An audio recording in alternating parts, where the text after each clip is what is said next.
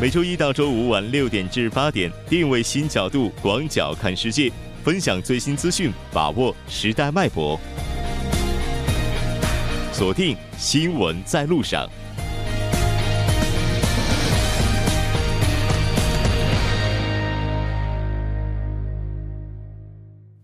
好，欢迎回来，这里是正在为您直播的 TBS EFM 调频一零点三新闻在路上。稍后第二部节目当中将为您带来《半岛之外》首尔新生活以及听首尔。接下来是广告时间，广告过后马上回来。关注半岛之外事态走向，传播全球动态新闻声音。半岛之外，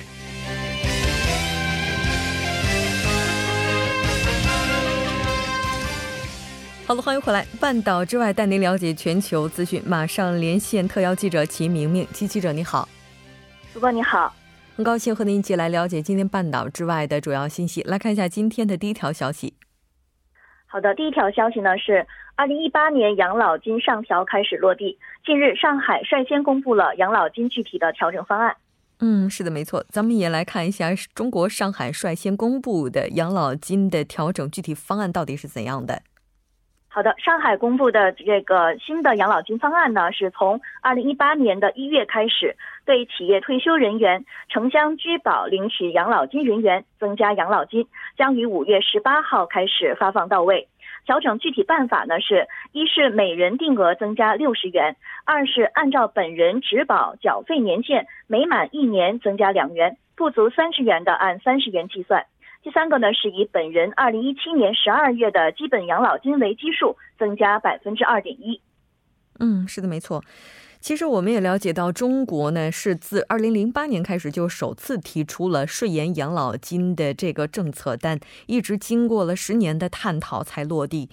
那我们也了解到，中国高龄退休人员这个养老金涨幅是比较大的，真实的情况到底是怎样的呢？是的，按照这个人社部的要求呢，此次调整对高龄退休人员还有艰苦边远地区的退休人员呢，都有适当的提高调整标准。也就是说，这个养老金是可以多涨一些的。而这一点呢，在上海的养养老金调整方案中也有体现了。对，为了体现对高龄人员的关怀呢，上海今年继续对企业退休人员当中，二零一七年底满。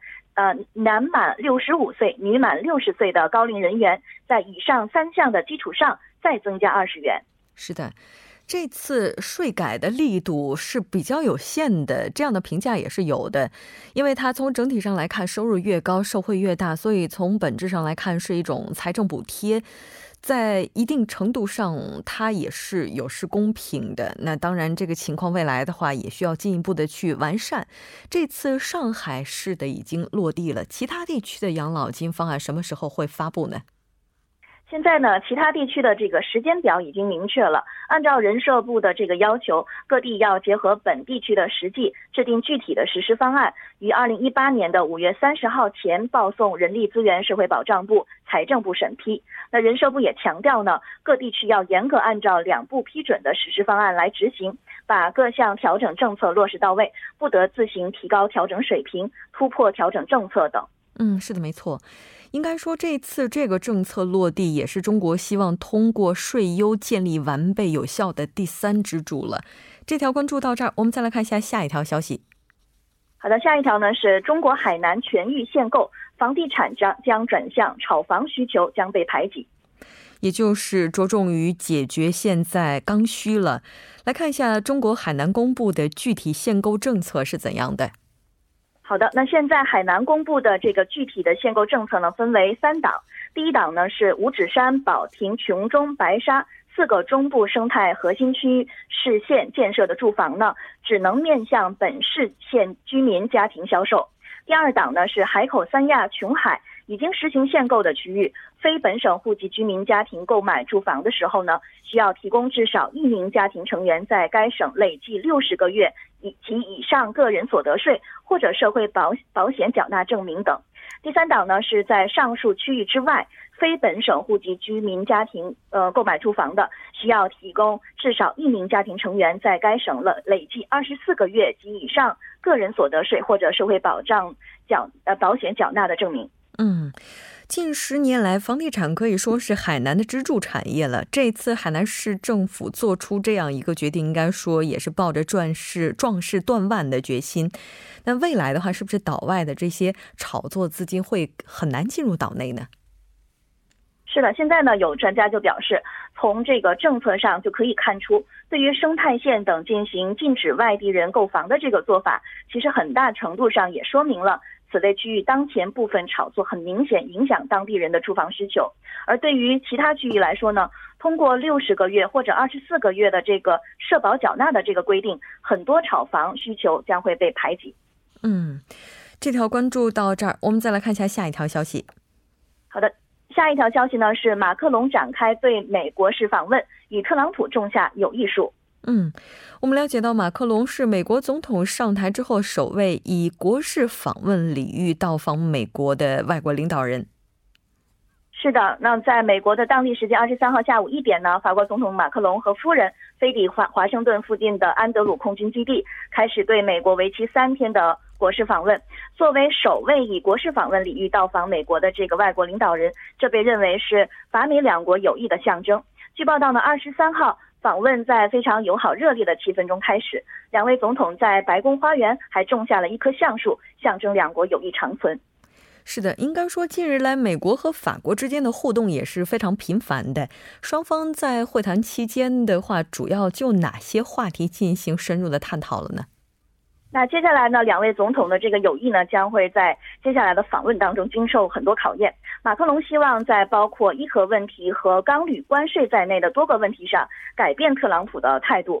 那其中其实最关键的还是伊核问题，因为特朗普曾经威胁要退出这个协议，但是法国和其他的相关国家希望拯救这一协议。而另一个问题呢，是美国计划对欧盟钢铝征收高的关税。那特朗普将在五月一号。最终决定是否对欧盟钢铝征税，马克龙希望则希望呢不与呃不与盟邦展开贸易战。嗯，是的，没错。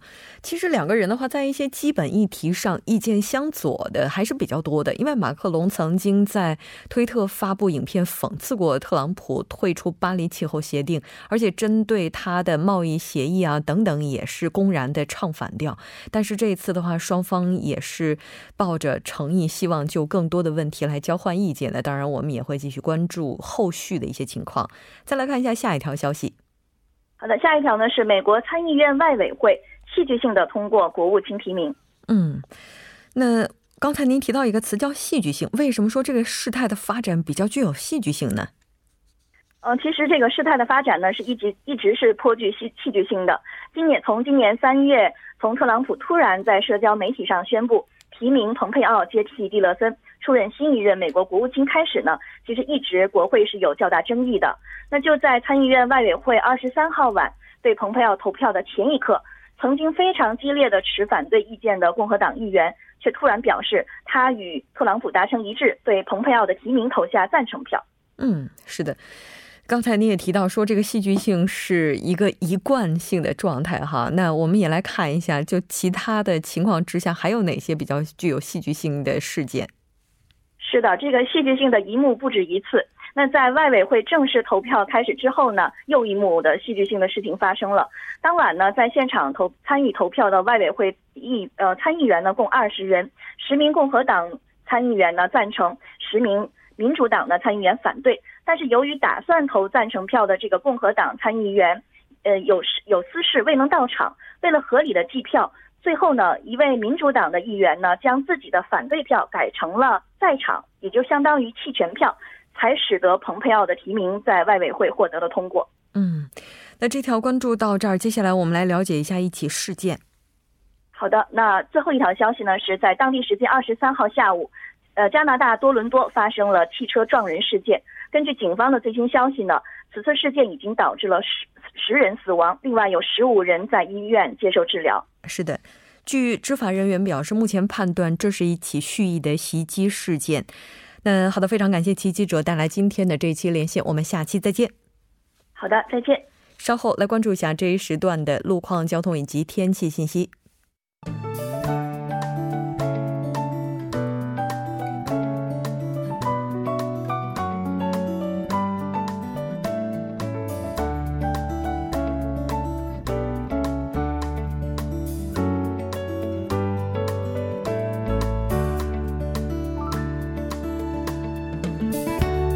现在是晚间的六点四十一分，这里依然是由楚源为大家带来的道路和天气信息。让我们继续关注一下这一时段的路况信息。在首尔外部循环高速公路九里至板桥方面，河南分岔口至西河南进出口的路段，由于车流的增加，道路拥堵。相反方向，板桥分岔口附近约一公里的路段，以及松坡进出口至西河南进出口、河南分岔口至江一进出口的路段，由于受到流量大的影响，出现了交通停滞。接下来是在西部干线道路成山大桥至金川桥的双方向，由于晚高峰的关系，道路拥堵情况较为严重。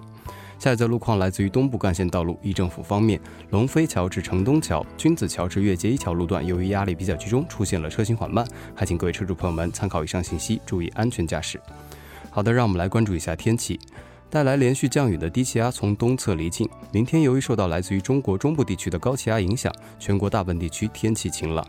受到高气压的影响，云层稀薄，充足的日照带来了气温的回升。明天白天大部分地区的最高温度将会达到二十度左右。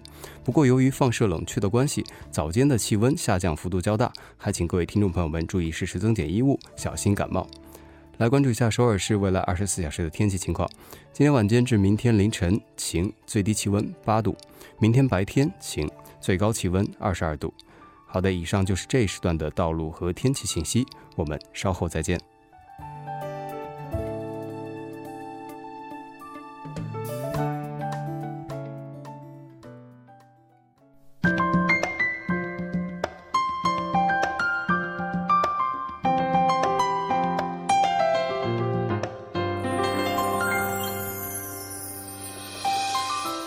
首尔新生活为您介绍首尔市面向在韩外国人推出的优惠政策、开办的教育讲座、举行的庆典。接下来马上进入我们今天的首尔新生活。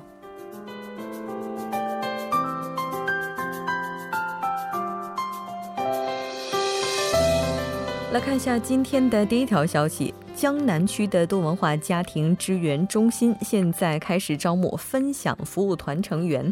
如果您成为分享服务团的成员之后，需要参与的活动包括接受本中心提供的多文化理解教育，作为江南区多文化支援中心专属讲师，支援多文化庆典活动以及结婚移民者等等相关的一些活动。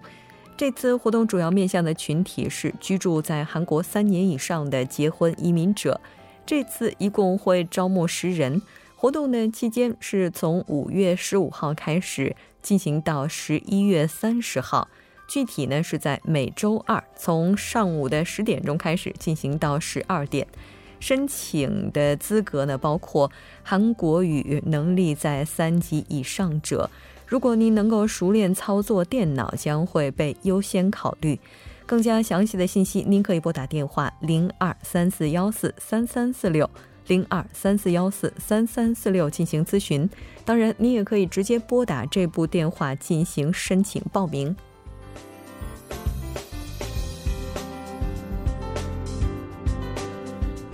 再来看一下今天的第二条消息，那这条消息是东大门健康家庭多文化支援中心组织的二零一八年驾照笔试考取备考班。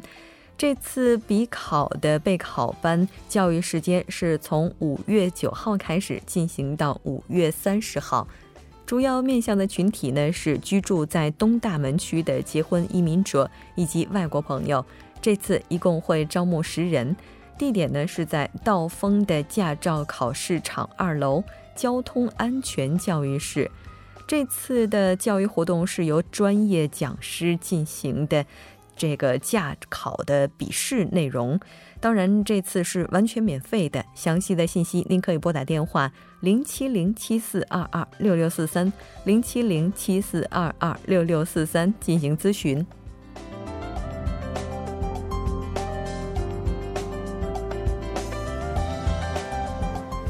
好的，再来看一下今天的最后一条消息。那这条消息是首尔市组织的第二期外国人贸易学院课程，现在开始公开招募学员。这次课程的时间是从五月十四号开始进行到二十九号，具体呢是从周一开始进行到周五。那这个时间是从晚上的七点进行到十点。地点是在东大门国际中心以及江南国际商务中心。这次活动主要面向的群体是对贸易行业创业感兴趣的外国居民。那这个外国居民，他也包括后来加入韩国国籍的外国朋友。那如果您是留学生、结婚、移民者，并且韩国语能力在四级以上的话，也都可以进行申请报名。在这次的贸易课程当中，大家能够学习到的内容包括。韩国出入境管理规则理解、贸易理念、贸易合同通关、资金结算等等相关的内容。当然，如果您希望参与进来的话，也需要提前申请提交一些资料。那这个资料就包括申请书、外国人登录证复印件。申请截止日期是到五月六号。详细的情况，您可以拨打电话零二二二七幺九五二二。零二二二七幺九五二二进行咨询。好的，以上就是我们今天首尔新生活的全部内容。稍事休息，马上为您带来我们今天的听首尔。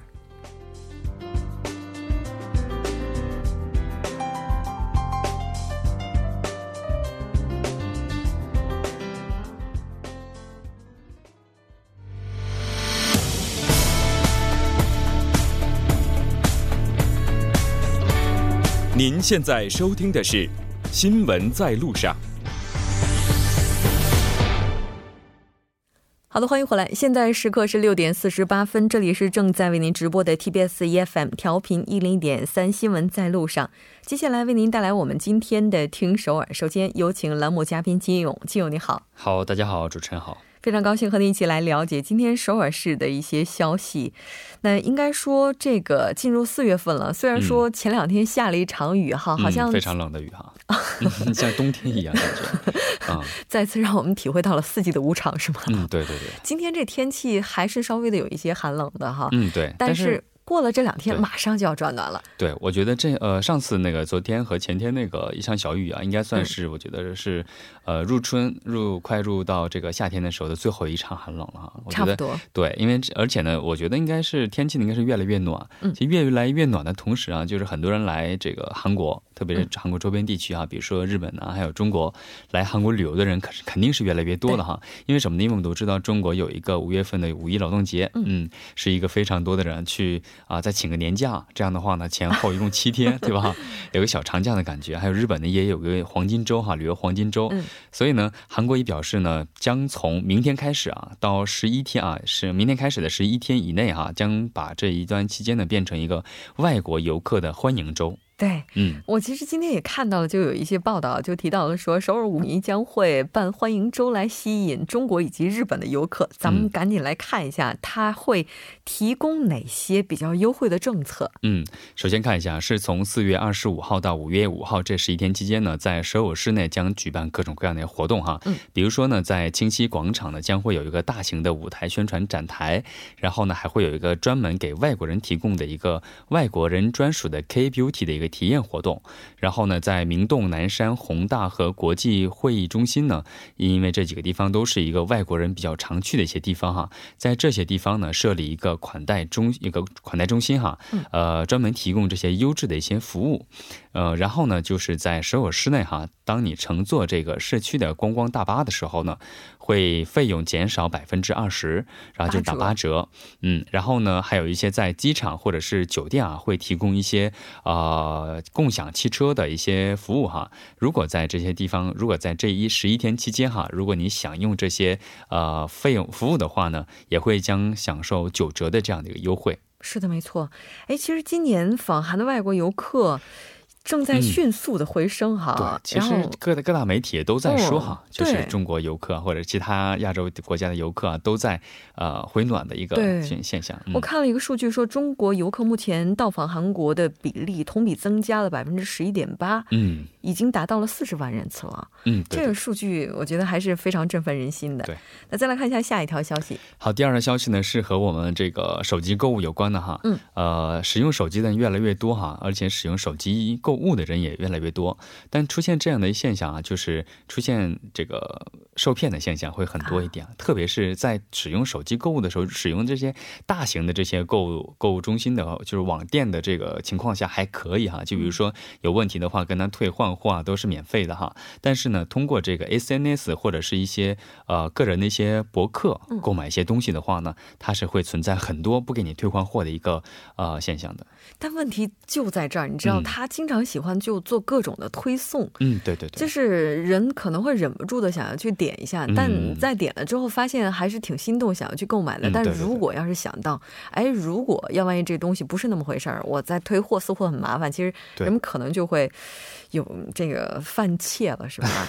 那有没有一些具体的法律来保护呢？咱们先来看一下数据吧。嗯，呃，其实这为什么说这个现象越来越多呢？哈，其实是这样的啊。去年呢，是是针对这个电子商务中心提供的一个信息呢进行一个分析，然后通过分析发现呢，受害者一共有八千三百人。嗯啊，在这个八千三百人当中啊，通过手机客户端受害的人数占到了百分之五十九，就是说，呃，是二零一五年的两倍以上。当时呢，只有百分之二十五。可以算是这个用手机购物呢现在越来越多了哈，而且看这个月份的话，呃，木主播觉得在几呃在几月份会比较多一点，就是受骗的这样的一个现象。我总觉得是不是现在啊？因为快到夏天了，大家似乎 要给自己置点装备了啊，夏装是吧？但其实不是这样的啊，不是啊。呃，为什么这么说呢？因为人们通过 SNS 或者是这些博客购买东西的时候呢，他们主要会购买一些国外的，就是海外直购的这些东西。因为海外直购的东西通过这个呃大型的这种网站买的话，可能会存在一些断货呀，或者是一些费用比较高的现象。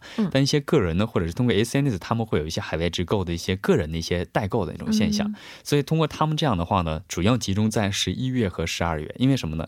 因为这两个月就是海外很多地方对黑五的时候，或者是一些海外他们固有的一些打折期。嗯啊，所以呢，人们就会在这两个月份是受骗最多的时候啊。然后通过 SNS 或者博客，其实就是那个我们都知道韩国最大的那个绿色的搜索软件，它它会有一个很大的一个平台，就是人们会在这个地方发很多东西，然后很多地方人会去买。